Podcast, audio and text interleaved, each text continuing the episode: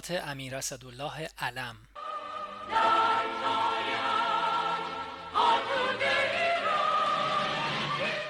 هزار و سیصد و چهل و هشت دیماه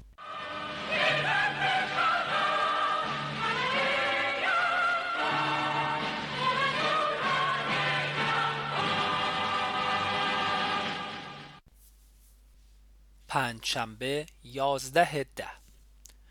صبح پس از کارهای جاری شرفیاب شدم. باز هم برف خوب و بی سابقه میبارید مثل اینکه از آسمان آرد بریزد. شاهنشاه فوقالعاده خوشحال بودند. فکر کردم راجع به آزادی تولیت قومی و محمد زرقامی فارسی حالا که شاهنشاه خوشحال هستند وساطتی بکنم. عرض کردم قبول نفرمودند. راجع به تشریف بردن به اتریش و اروپا فرمودند باید اغلب جاها با من باشی چون تنها هستم. عرض کردم زهی افتخار ولی باز هم عرض می کنم مدت توقف شاهنشاه چهل روز زیاد است. دنیا از حادثه خالی نیست. به جای چهل روز دو دفعه در فاصله شش ماه هر دفعه بیست روز تشریف ببرید. فرمودند دائما خارج رفتن و برگشتن خوب نیست. بعد هم من نمی‌فهمم. تو چرا ناراحتی؟ عرض کردم دلیلی ندارد ولی عقل سلیم این حکم را به من می کند شاهنشاه خندیدند. امروز که سال 1969 را پشت سر می‌گذاریم در حقیقت دهه 60 تمام شده و به دهه 70 پا می‌گذاریم. خود سال 1969 سال فتح ماه بود. ولی دهه بین 60 و 70 را سال برخوردهای منطقه‌ای می‌توان نام گذاشت. جنگ ویتنام جنگ عرب و اسرائیل که در سال 67 به شکست افتضاح آمیز عرب انجامید انقلابات آمریکای جنوبی و مناطق مختلف آفریقا برخوردهای بی سابقه مرزی چین و شوروی و برخورد آمریکا و شوروی در کوبا. این برخوردها منجر به جنگ بزرگی نشد زیرا قدرت های بزرگ اثر استعمال سلاح ای را به خوبی می‌دانند. نه تنها برخوردها منجر به جنگ نشد حالا دو قدرت بزرگ شوروی و آمریکا دارند بر سر محدود کردن سلاحهای استراتژیک ای با هم در هلسینکی مذاکره می کنند ولی تردیدی نیست که دهه هفتاد هشتاد نیز دهه برخوردهای منطقه‌ای خواهد بود. زیرا شوروی جای نفوذ می‌خواهد مخصوصا در خاورمیانه و آفریقا. چین هم کم کم سربلند می کند از رویدادهای مهم جهان عوض کردن قلب انسان است که پیشتاز آن دکتر بارنارد اهل آفریقای جنوبی بود. دهه 1960 برای کشور ما سالهای بسیار خوبی بودند و کشور تحت قیادت شاهنشاه خیلی به جلو رفت. جز در سال 661 که مرحوم کندی رئیس جمهور فقید آمریکا دکتر امینی را به عنوان نخست وزیر تقریبا به شاهنشاه تحمیل کرد دیگر قدرت بیمثال شاه در کشور حاکم مطلق بود. دوازده ماده انقلاب شاهنشاه هم در همین دهه در زمان نخست وزیری من عملی شد و یکی از نتایج بزرگی که گرفتیم سر جای نشاندن آخوندها و خانها و فودالها و کمونیست ها بود که فکر می کنم تا مدتی از شر آنها کشور خلاص شده باشد. اگر شاهنشاه بتوانند اصول دموکراسی را در دهه پیش رو برقرار سازند به آینده و به سلطنت ولیعت ان الله می‌توان امیدوار بود. اگر دو دهه گذشته ما جان سالم به در بردیم علت این بود که قدرت های بزرگ به خصوص آمریکا در ویتنام و سایر نقاط گیتی گرفتار بود وگرنه تحریک آنها کشور را راحت نمی‌گذارد. در دنیای امروز حکومت فردی نه قابل دوام و نه قابل قبول است. بگذریم از اینکه شخص محمد رضا شاه مردی خوشقلب به علاوه دوراندیش دنیا دیده و فکور است و هرگز از قدرت خیش بهره برداری به نفع خود نمی کند و تمام در راه کشور به مصرف می رسد امروز یک نماینده مجلس عوام انگلیس از حزب محافظه کار دیدنم آمد. این شخص در دنیا دلالی می کند یعنی به کشورهای عقب افتاده مشورت می دهد اگر پولی دارید در چه راهی به کار اندازید که آینده داشته باشد. مدتی با من صحبت کرد که دیگر طلا را برای پشتوانه پول نگاه داشتن صحیح نیست و طلا در آینده قدر و قیمت خود را از دست می دهد البته که به حرف دلال نمی‌توان اعتماد کرد. ولی ممکن است با ترتیب اعتباری که بین کشورها برقرار می شود این امر کم و بیش صحیح باشد. سر شام رفتم مطلب مهمی گفتگو نشد. پنج کشتی کوچک اسرائیلی به حیفا وارد شدند. به نازم به قدرت مصر و مخصوصا قدرت دریایی آن. کشتی ها ده ساعت دیرتر وارد حیفا شدند. زیرا هوای دریا خراب بود و موج زیاد. این هم خواست خدا بود که بیشتر آب روی مصر بریزد. با وصف این مردی که باز به خارتوم رفته و با کمال وقاحت نطق می کند که می‌خواهم ارتش یک میلیون نفری در مقابل اسرائیل تجهیز بکنم. البته همه داد و فریادها برای تحمیل خودش بر عربهای احمق بدبخت است. تا حالا بر دوش سایر عرب ها سوار بود آنها سر باز زدند. حالا لیبی و سودان که همسایه هستند با منابع سرشار مالی خود باید سواری بدهد. من فکر می کنم اگر موضوع ارتش یک میلیون نفری را برای در هم کوبیدن اسرائیل زیاد مطرح بکند بهانه به دست اسرائیل می دهد که از لحاظ حفظ خودش هم که شده قاهره را تصرف کند و منطقه امنیتی در اطراف خودش به وجود بیاورد. چنان که جنگ 67 را هم در حقیقت همین ناصر به اسرائیل تحمیل کرد. زیرا می گفت می خواهیم اسرائیل را از صفحه جغرافی دنیا محو کنیم. بعد هم تنگه تیران را بست. پس اسرائیل چاره جز حمله نداشت. خوب خاطرم میآید. وقتی تنگ را بسته بود می‌گفت اگر اسرائیل بخواهد جنگ بکند ما می‌گوییم بفرمایید. اهلا و سهلا. بعد هم از ملل متحد خواست که قوای خودشان را از بین قوای طرفین در صحرای سینا و غزه جمع کنند. بعد اسرائیل را جدا دعوت به جنگ می‌کرد و برای اسرائیلی ها هم چاره نمانده بود. شنبه سیزده ده. صبح شرفیاب شدم و کارهای جاری عرض شد. مطلب مهم و سیاسی نبود. شاهنشاه را کسل دیدم ندانستم چرا. فرمودند مسافرت پاکستان رسمی خواهد بود. ضمنا بین وین و زوریخ هم هواپیمای دربست بگیرید. یعنی استدعای مرا تصدیق کردند. چون با این هواپیما ربایی که معمول شده واقعا آدم نمی‌داند در یک هواپیمای مسافری چه اشخاصی سوار هستند. بعد از ظهر به لژیون خدمتگزاران بشر رفتم. واقعا بدون سر و صدا و بدون حقوق کار کردند. پنجاه هزار نفر عضویت آن را قبول کردند. وقتی کار از روی صداقت شد نتیجه می‌دهد. سر شام رفتم. مطلب مهمی نبود. شاهنشاه با اولیا حضرت ملکه پهلوی مادرشان خیلی شوخی کردند. خوش گذشت. یک شنبه چهارده ده. دیشب شاهنشاه فرمودند فردا صبح چون تعطیل است برنامه نباشد می‌خواهم اسکی بروم. تعطیل به مناسبت وفات حضرت امام جعفر صادق. ما هم برنامه ها را تعطیل کردیم. صبح در منزل حالت نیم استراحتی داشتم. تلفن فرمودند که برنامه ها را بگذارید خودت هم فوری بیا. تمام برنامه های خصوصی من به هم خورد. به هر حال کارهای عقب افتاده را تا همه موفق بشوند برسند و شرفیابی حاصل کنند به عرض رساندم. امروز با سمیعی رئیس سازمان برنامه ملاقات داشتم. راجع به خط لوله نفت اهواز اسکندرون بحث می کردیم او هم مثل من فکر می کرد آمریکایی ها و انگلیسی ها مایل نیستند ما این لوله نفت را که حداقل در سال 50 تا 70 میلیون تن نفت به مدیترانه خواهد رسانید بکشیم. علت آن هم واضح است. هم دست ما در دادن نفت به بلوک شرق خیلی باز می شود و هم مقداری از بازار قطعی اروپای آنها را می توانیم با سهمیه خودمان از دست آنها بگیریم.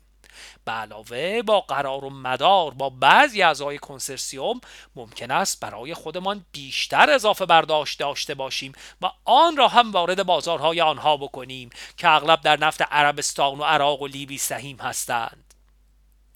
اما علت اینکه شاهنشاه چندان شوقی در این کار نشان نمی‌دهند این است که میترسند ریش ما به دست ترک ها بیفتد. حالان که ما تصور می‌کنیم برعکس است. یعنی اگر ترک ها را با اندکی امتیاز مقید به نفت خودمان بکنیم به خصوص اگر پالشگاه هایی در طول خط دور از ساحل خودشان بسازند ریش آنها در دست ماست و میارزد. قرار شد من این مطلب را به موقع به عرض برسانم. بعد از ظهر منزل ماندم کار کردم. سر شب یک آخوند دیدم. آدم بدی نبود. سر شام رفتم مطلبی گفتگو نشد.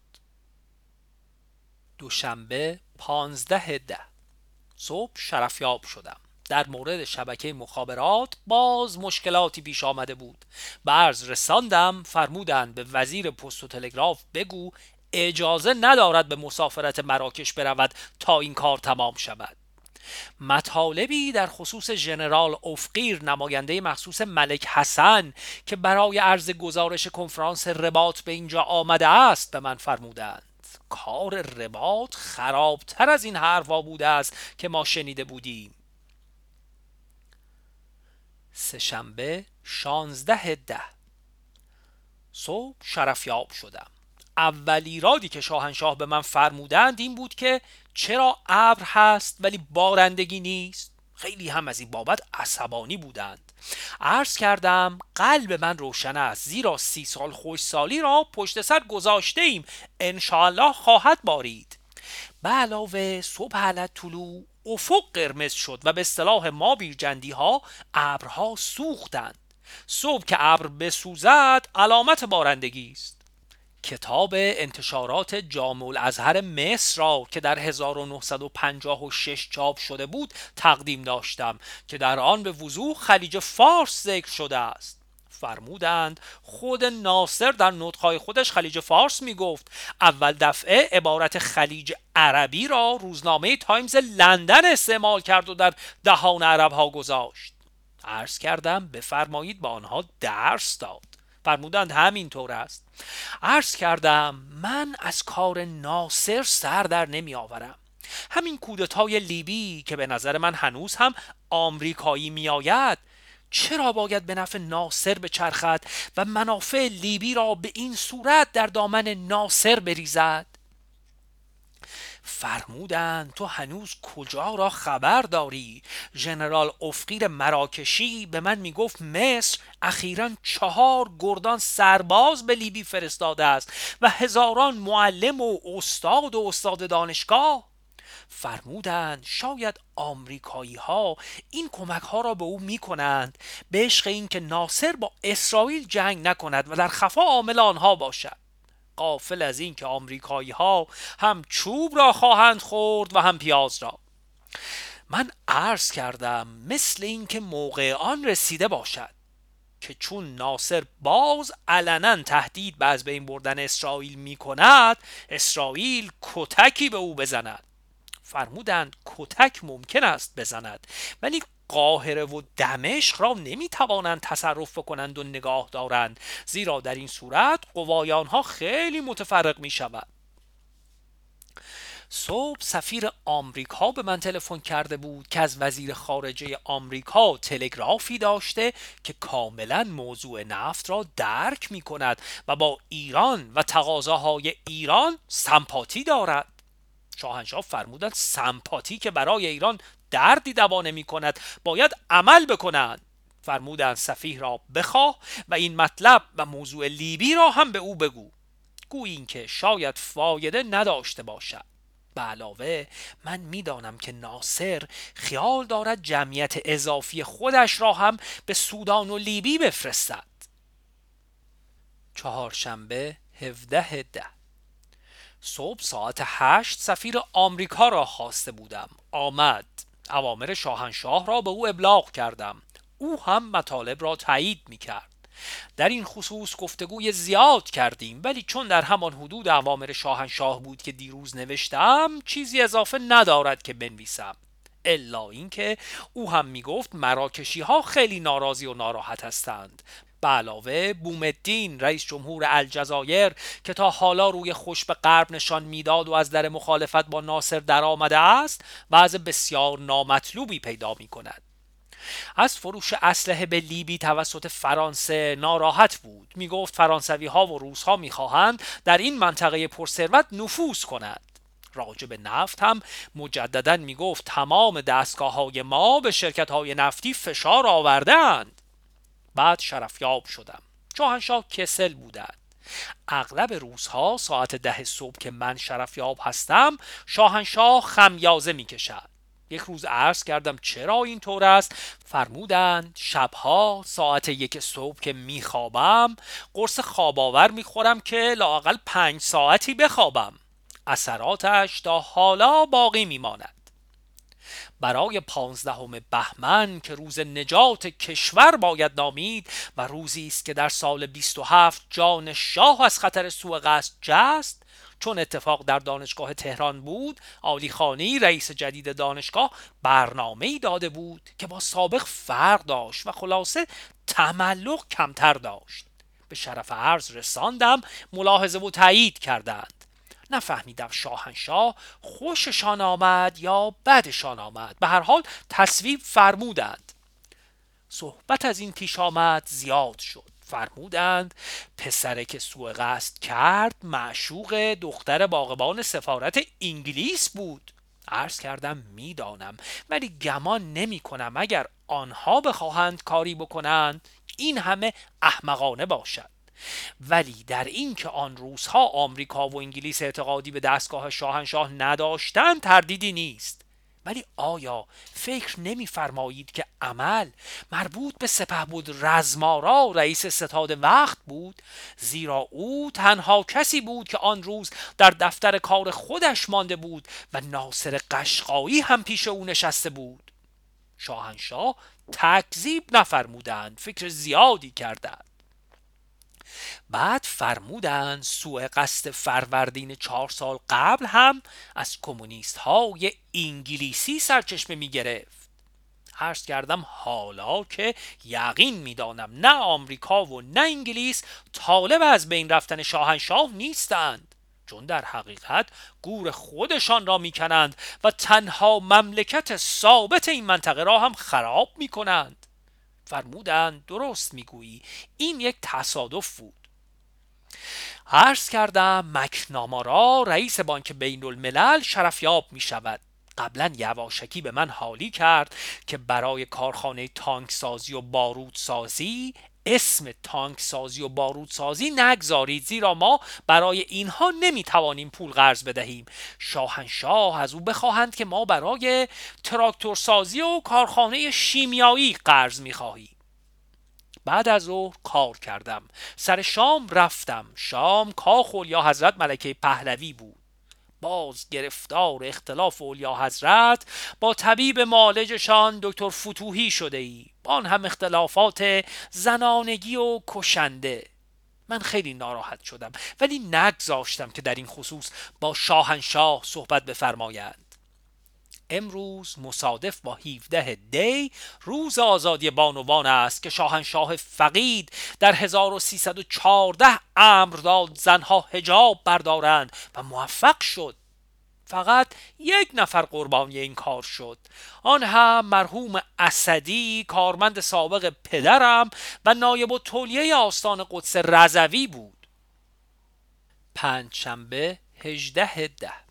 صبح شرفیاب شدم.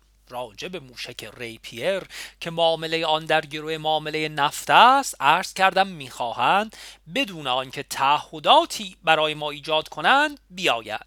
فرموده بودند پیامی در خصوص کار بحرین بدهم آن را هم به عرض رساندم. ماشاءالله شاهنشاه چقدر دقیق است. می‌خواهد اول کار جزایر ابو موسا و توم به طور قطع تمام بشود آن وقت کار بحرین را تمام کنند. خدا عمرش بدهد. فکر می کنم وطن پرست ترین فرد این کشور است. راجب معامله نفتی با شرکت نفتی سیتی سرویس آمریکا که آنها وسایل توزیع در آمریکا به ما بدهند ما هم نفت بدهیم و جایی در بازار آمریکا باز کنیم. مثل عملی که بی پی انگلیسی اخیرا با یک شرکت بزرگ آمریکایی کرد تلگرافی از فلاح رسیده بود. جواب مرحمت کردند باز راجب شهناز صحبت شد. شاهنشاه واقعا عصبانی شدند. من نمی‌دانم این دختر از جان پدرش چه می‌خواهد. بعد مرخص شدم. سفیر فرانسه دیدنم آمد. این سفیر با تجربه است. در آمریکا و در سوریه معمولیت های مهم داشته است. مدتی راجب معاملات اسلحه فرانسه با لیبی و مصر و وضع خاورمیانه صحبت کردیم. او معتقد است چه بهتر که اینها جای روسها را در معاملات اسلحه با خاورمیانه بگیرند.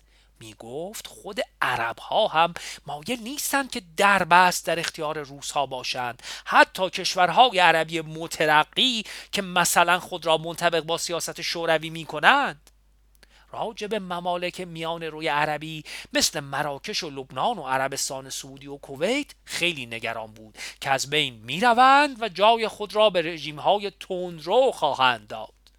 قابلیت جنگی مصری ها را خیلی به مسخره می گرفت می گفت هرچه هم اسلحه بگیرند حرف مفت است. من گفتم به قول موش دایان وزیر دفاع اسرائیل The arm is not the army. خیلی خندیدیم. اما در این حال معتقد بود که جنگ طولانی را به هر صورت اسرائیل نمی‌تواند تحمل بکند. عقیده شاهنشاه هم همین است. شب شاهنشاه و شهبانو و والا حضرت و عدهای هم از دوستان مهمان من بودند. بسیار خوش گذشت. شام شاهانه دادم. شاهنشاه ساعت یک صبح تشریف بردند. حالا دوی صبح هست که من میخوابم. جمعه 19 ده. امروز صبح به علت مهمانی دیشب دیرتر برخواستم نتوانستم سواری بروم. سر نهار و شام بودم. مطلب مهمی نبوده لا اینکه باران خوبی در مناطق خوزستان در حدود 36 میلیمتر آمده است. همچنین در صفحات غرب. شاهنشاه خیلی خوشحال بودند. کسالتشان هم امروز الحمدلله خیلی بهتر بود. فرمودند ویتامین ب دوازده خوردم بهترم. شنبه 20 ده. صبح شرفیاب شدم. در شرفیابی هم مطالب مهمی نبود جز کارهای جاری که همه به عرض رسید.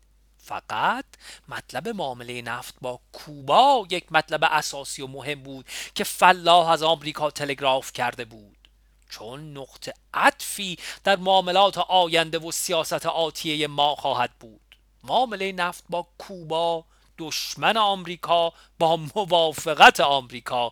گفتند الملک العقیم یا به قول فرانسوی ها دولت دوست و دشمن ندارد. دولت فقط منافع دارد.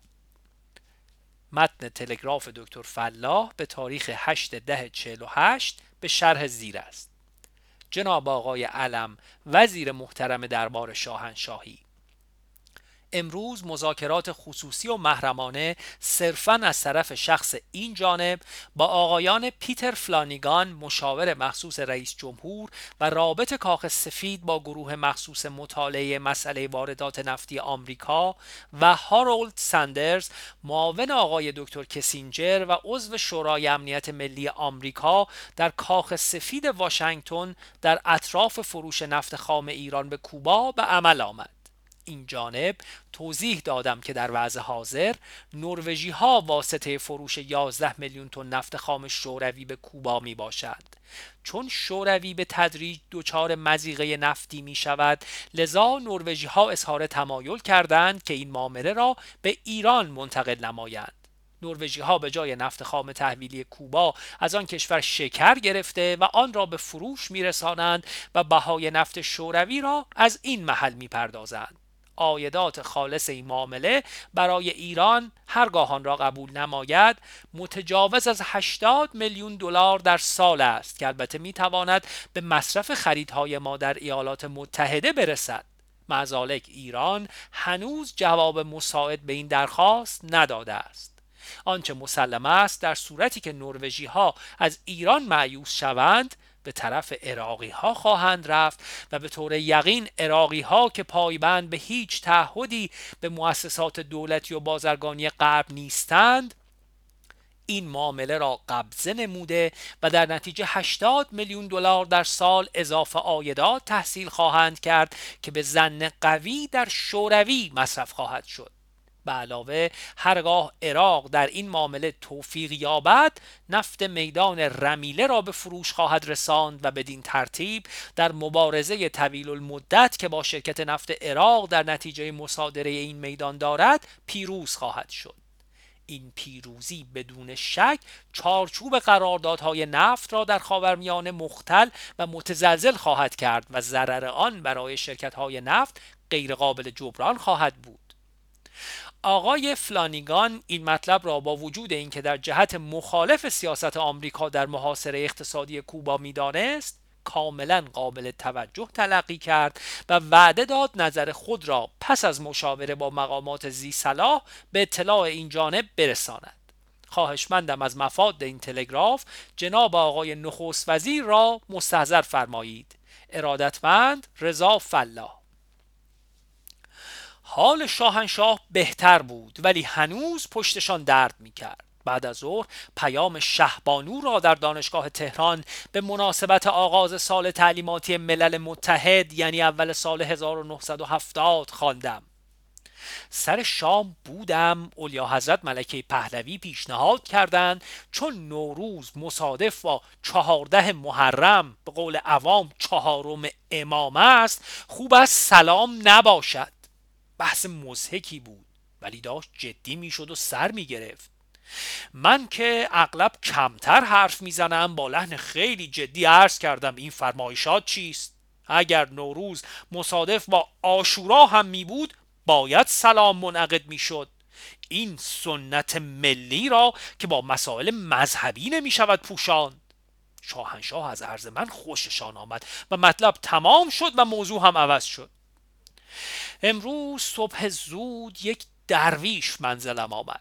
کاری به من داشت که انجام داده بودم برای تشکر آمده بود. مرد خیلی وارسته است. به این جهت نمی‌خواهم اسمش را اینجا بنویسم. یک ربایی برایم خواند که نمی‌دانم مالکی است. خودش هم نمی‌دانست. ولی از بس خوشم آمد اینجا می نویسم آنی که پناه اهل رازت کردند بیچار نواز و چار سازت کردند. میدار سری به خاکساران زنهار شکرانه آن که سرفرازت کردند. برای من در این مقامی که حالا دارم یک دنیا عبرت و حکمت است. یک شنبه بیست و یک ده. صبح شرفیاب شدم. تمام کارهای جاری بود. نامه ای از نیکسون رئیس جمهور آمریکا رسیده بود که از خاویارهای مرحمتی معمول سال نو شاهنشاه خیلی تشکر کرده بود. ضمنا گفته بود جواب دستخط دیگر شاهنشاه را به زودی خواهد داد. عصری به ایادت قوام. پدرزنم رفتم که بیمار است. سن ایشان حدود هشتاد سال است. آنفلانزای کذایی را گرفته حالا از پروستات رنج می‌برد. هرچه اصرار کردم ایشان را به اروپا بفرستم قبول نکرد. سر شام رفتم. مهمانی والا حضرت اشرف بود برای کریم آقا خان رهبر اسماعیلیه که تازه زن گرفته است. این زن یک بیوه انگلیسی است که از خوشگلی او خیلی تعریف کردند ولی هیچ تعریفی نداشت. آقا خان در راه پاکستان و هند است. می رود خانوم را به فرقه معرفی کند. پدر بزرگش گفته بود آیا من از گاو هم کمترم؟ مردم هند گاو را می پرستند چه برسد به من؟ از اخبار مهم جهان سقوط حکومت یاقی بیافرا در نیجریه است. کلونل اوجوکوو بعد از اینکه هزاران هزار مردم را چه از جنگ و چه از گرسنگی به کشتن داد خودش گریخت. و عجیب این است گرچه عجیب نیست که اعلامیه داد می‌روم مذاکرات صلح را آغاز کنم. حالا باید غربی ها به خصوص انگلیس و فرانسه نقطه دیگری در آفریقا پیدا کنند که شعله جنگ را شعله ور سازند. زیرا کارخانجات اسلحه سازی آنها باید کار کند وگرنه دچار بحران بیکاری می شوند واقعا توف بر این اقتصاد. دوشنبه 22 ده. صبح شرفیاب شدم. دو مطلب خیلی مهم به میان آمد. یکی این که اولیا حضرت شهبانو تلفن فرموده بودند به سفیر ما در برن که بچه ها به سن موریس می آیند ترتیب کار آنها را بدهید. او از برن به من تلفن کرد.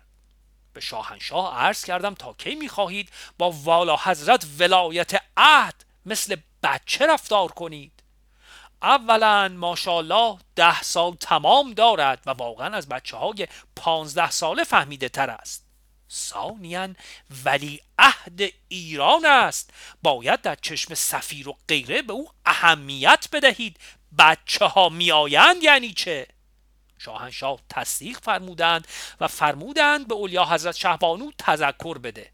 عرض کردم خودتان بفرمایید کار بچه شماست. چرا من بین اعلی حضرت و شهبانو مداخله بکنم؟ ولی فرصت را مقتنم می‌دانم که عرض کنم این پسر را تا کی می‌خواهید در دست پرستار فرانسوی و فقط پرستار فرانسوی بگذارید؟ ایشان حالا باید به عادات ایرانی روحیه ایرانی و علایق ایرانی خوب بگیرد. اجازه فرمایید یک پیشکاری برای ایشان تعیین بشود. فرمودند این هم درست است. چند نفر فکر بکن. عرض کردم اولین شرط پیشکار بالا حضرت که همه شرایط را باید تحت شعای آن بگیریم این است که ایران پرست باشد. از این بچه های انترناسیونال که هر کدام چند پاسپورت در جیب دارند باید احتراز جست. شاهنشاه خندیدند و ملتفت شدند که منظورم همین وزرا و رجال کدسچاکی آمریکایی می باشند که سرشان هزار جا بند است. حالا به من فرمودند برو فکر کن. واقعا در حیرتم که چه بکنم که بعد باز با اولیا حضرت شهبانو درگیر نشوی ممکن است من کسی را بگویم ایشان نپسندند. موضوع دیگر وضع اقتصادی کشور بود. عرض کردم چندین بار عرض کرده ام تمام دستگاه هایی که در مورد وضع اقتصادی به شاهنشاه گزارش می‌دهند دولتی هستند و خود به قول معروف منافع دارند. باید یک دستگاه غیر دولتی کار آنها را کنترل بکند. دکتر تقی نصر که چندین سال در سازمان ملل متحد بوده است برای این کار مناسب است. خندیدند. فرمودند برای او می‌خواهی کار پیدا کنی. عرض کردم خیر عقیده من این است که این کار لازم است. فرمودند خیر عقیده من نیست. عرض کردم جسارت نمی کنم ولی فکر می کنم عقیده چاکر صحیح است اطلاعات صحیح به شاهنشاه عرض نمی شود و من نگرانم. فرمودن نگرانی تو بیجاست. عرض کردم بیجا نیست. کم کم شاهنشاه عصبانی شدند. من هم فعلا مطلب را بریدم. صحبت باران را پیش آوردم. خیلی خوشحال شدند. فرمودند در شیراز و جنوب همه جا باران خوب آمده است. در بوشهر 150 میلیمتر در شیراز 40 میلیمتر. نهار آقا خان مهمان شاهنشاه بود. من هم بودم. بعد از ظهر منزل کار کردم و به یادت قوام رفتم. شب آقا خان مهمان نخست وزیر بود. من هم دعوت داشتم رفتم. شاهنشاه هم تشریف آوردن. از اخبار مهم جهان ملاقات وزرای خارجه سودان، لیبی و مصر در مصر است. برای تحریزی اتحادیه سه کشور. تا مادر فلان ناصر بخواهد چه کلاهی سر آنها و بر سر دنیا بگذارد. سهشنبه 23 ده. صبح شرفیاب شدم. در شرفیابی کارهای جاری بود. بعد جورج براون شرفیاب شد. این شخص وزیر خارجه سابق انگلیس است.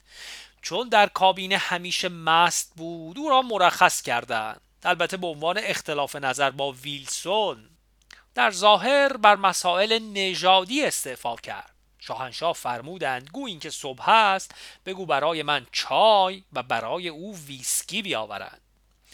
بعد جلسه با چکسلواکی ها برای تهیه فیلمی جهت جشن های 2500 ساله داشتم. بعد رئیس کارخانجات موشکسازی اسرائیل با من ملاقات کرد. این شخص یهودی است. در آمریکا ماهی 25 هزار دلار حقوق داشته است.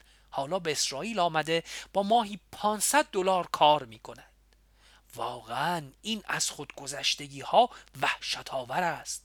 به من می گفت تا دو سال دیگر مدرن ترین هواپیما را در داخل اسرائیل خواهم ساخت. حالا هم موشک های ما بهترین موشک های دنیاست برای برد کوتاه. من تمام مدت حالت گریه داشتم. از اینکه من در چه خیالم و فلک در چه خیال. واقعا درس وطن پرستی این است.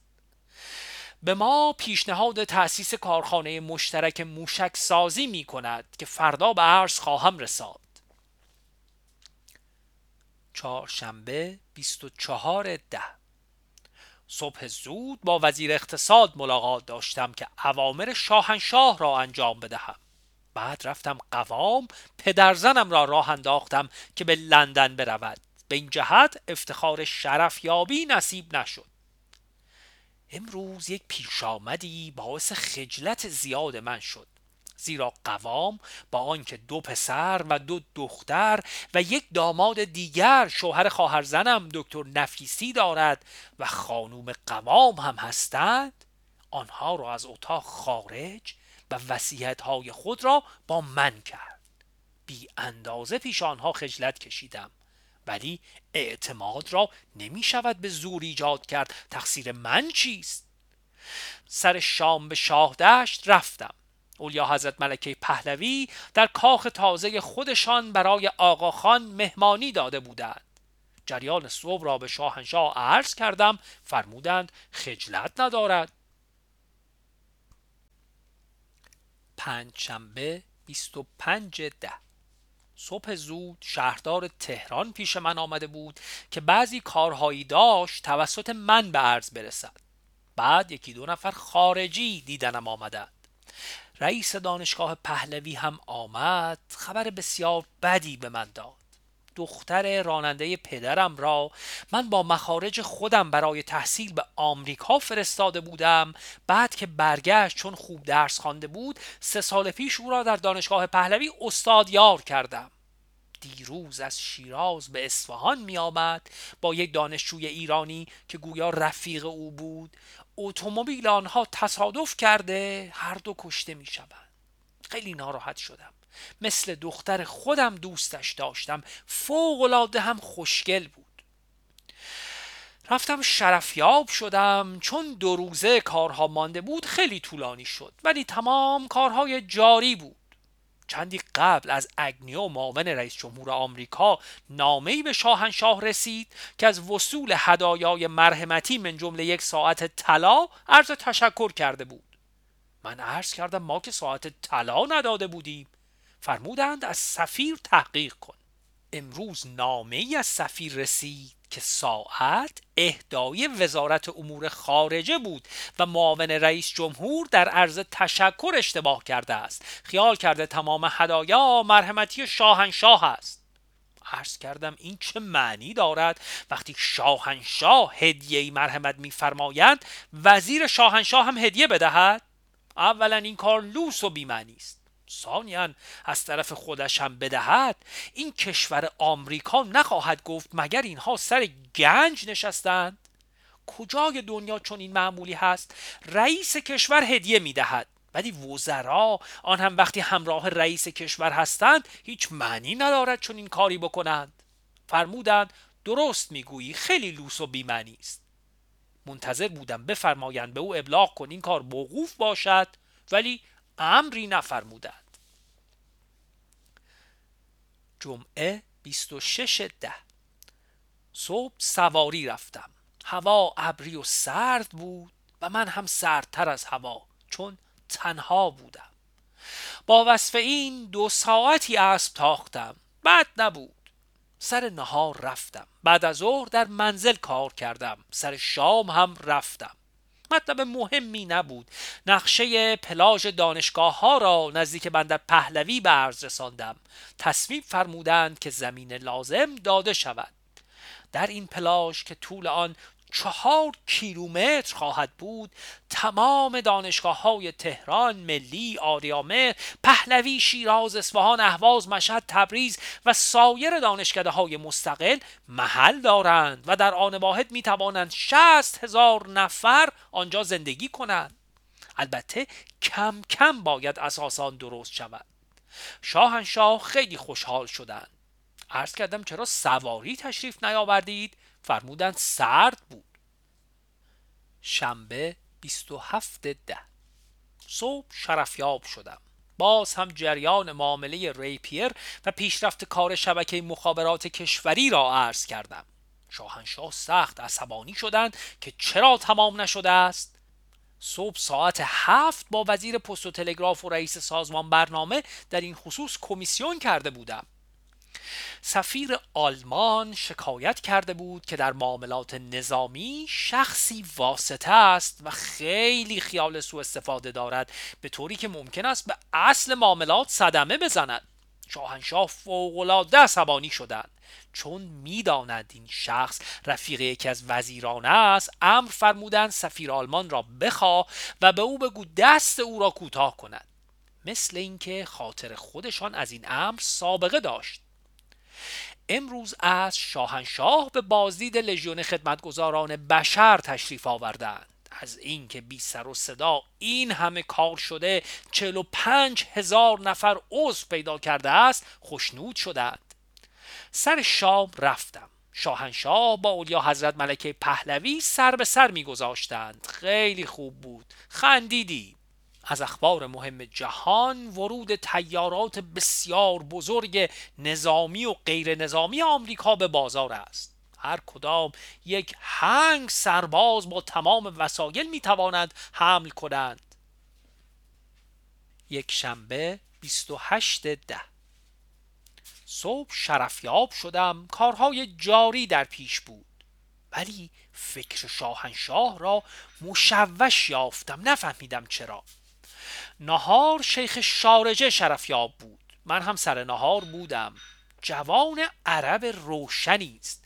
اظهار عقاید درست می کرد من جمله راجب برنامه ریزی خیلی متقن و درست حرف می‌زد. باعث تعجب من شد.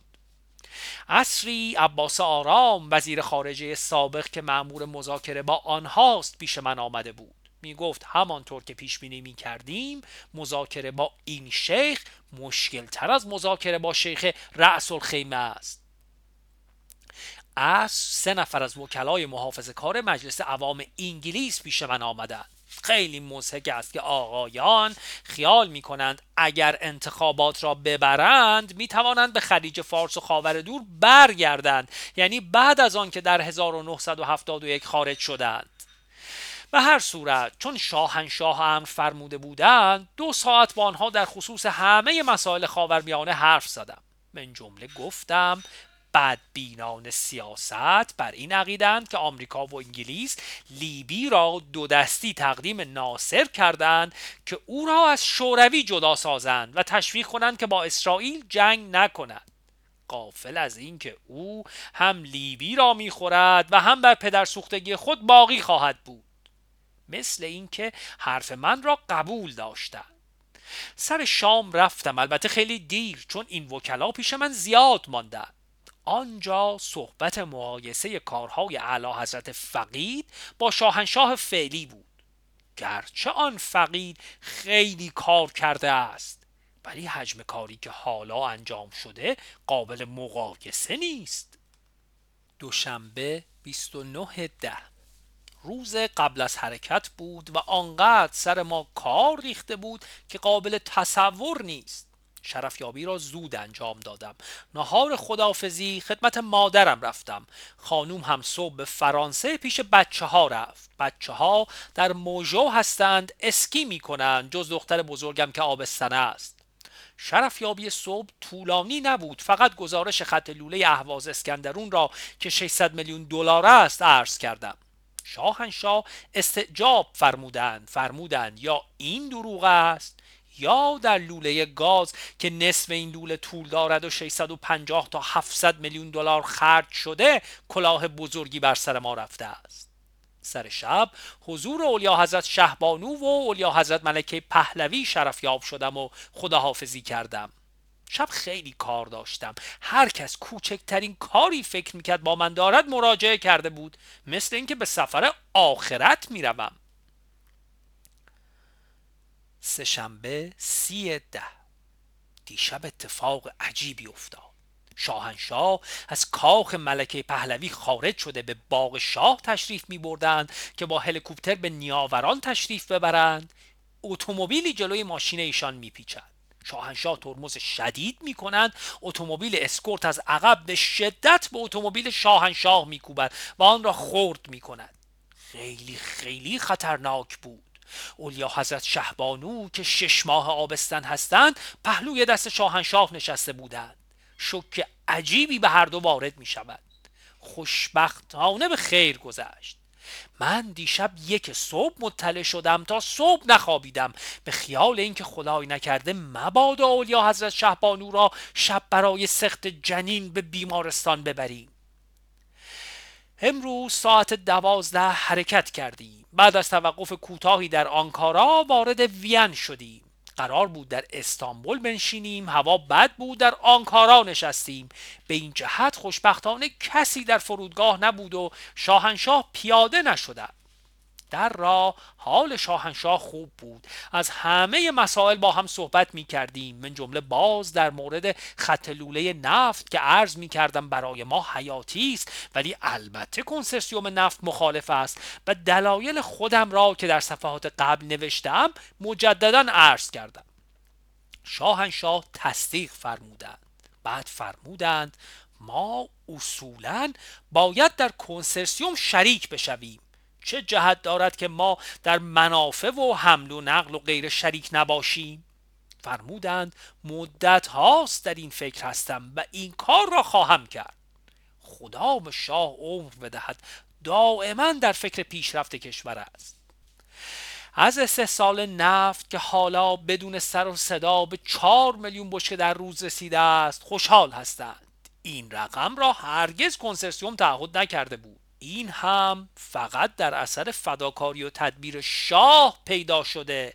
ما رجال یا نسا بگوییم بهتر است نیم نفس که همیشه خیال می‌کردیم اراده کنسرسیوم یا هر خارجی اراده خداست. الان هم احمق اقبال راجب لوله نفت همین خیال را می‌کند. در هواپیما شاهنشاه از من پرسیدند حافظ همراه داری عرض کردم بلی دارم فرمودند فالی بگیر. متاسفانه حافظ در چمدانم بود و در کیف دستی نبود ممکن نشد در هواپیما فال بگیرم. ولی فکر کردم باید مطلب بسیار مهمی در فکر شاهنشاه باشد و خیلی ناراحتشان داشته باشد چون هرگز چون این تقاضایی نفرموده بودند. امروز در وین دکتر فلاح آمده بود جریان اقدامات خودش را در آمریکا می گفت که بازاریابی ما در آنجا به چه صورت است. یک شرکت آمریکایی 100 میلیون دلار سرمایه می‌گذارد. این شرکت در آمریکا بازار فروش بزرگی دارد و 100 میلیون دلار هم ما از نفت زیر زمین خودمان با او شریک می‌شویم.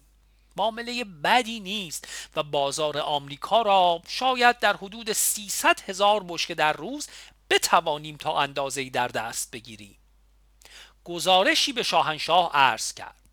در فرودگاه وین رئیس جمهور به استقبال آمده بود و شاهنشاه را تا هتل حتی داخل اتاق همراهی کرد با اینکه سفر غیر رسمی است. سر راه گل روی قبر رئیس جمهور فقید گذاشتند. بلافاصله بعد از ورود هم که ساعت چهار بعد از ظهر به وقت وین بود شاهنشاه از رئیس جمهور در کاخ ریاست جمهوری بازدید کردند. کاخ قدیمی کوچک قشنگی است. از ساختمان های ماری ترز است. ماری ترز از ملکه های مقتدر امپراتوری و مادر ماری آنتوانت ملکه معروف و بدبخت فرانسه بوده است.